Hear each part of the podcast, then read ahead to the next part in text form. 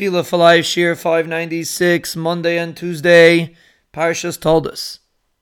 We are discussing the Pasuk Kael Nekames Hashem, that the Ribono Shel Olam, who takes Nekama, we are asking, and the second half of the Pasuk says, Kael Nekames Hefia.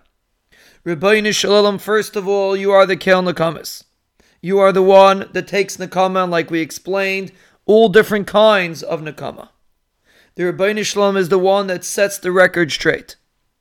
And then we ask, Kael Nekamais Haifia. Ribono Shel Olam, who's the Kael Nekamais Haifia, reveal yourself. Show everybody your Midah of Nekama. Now it's interesting the term that we use. We don't ask that the Ribono Shel Olam should take Nekama. We ask that he should just reveal himself in the manifestation of a Kael Nekamas which is a concept that we discussed in the Betachan Shirim. Every time the Ribono Shel Olam reveals himself, there's a response. When the Ribono Shel Olam does not reveal himself, it seems like the world is running on its own. Rahman al And when we daven, our point is to bring out the Hester Panim. The Ribono Shel Olam creates a Hester Panim because he wants us to reveal it. He wants us to utilize the opportunity and do it on our own. So over here, we're asking Ribono Shel Olam, the world seems to be running in a way that is counter to the concept of Nikama. It seems to be that Risham are being Matzliach. It seems to be that the Tzaddikim are not getting what they're supposed to get. And therefore, there's a serious Hester Panim going on. And we turn to the Ribono Shel Olam and we ask, Ribono Shel Olam, your Kael Nekames Hashem. Ribono Shel Olam, Haifia, Kael Nekames Haifia, reveal yourself.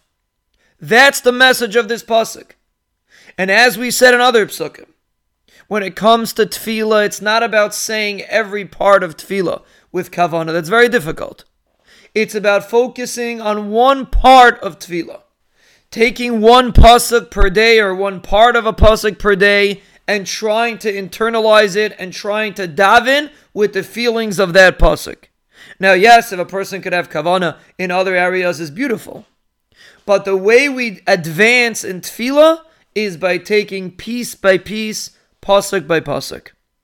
And if we just take the message of this pasuk and we say, Ribono Shel Olam, there's so much travesty that seems to go on in the world. Now, again, the Ribono Shel Olam knows exactly the calculations, and really everything that goes on is supposed to go on. Nothing happens shaloi kados. But to us, it seems like there are things that are going on that are not proper and therefore we should say this pasuk with feeling. That's today's pasuk. Kael nekama seifia, Ribono Shel Olam, reveal yourself, and don't think for a moment that your tefillah doesn't make an impact. Every word that you say in tefillah makes an impact, whether you see it or not. And therefore, when you say this pasuk, you think about the rishayim that seem to be matzliach, and you have in mind Kael nekama seifia, Ribono Shel Olam, reveal yourself and take nekama and set the record straight.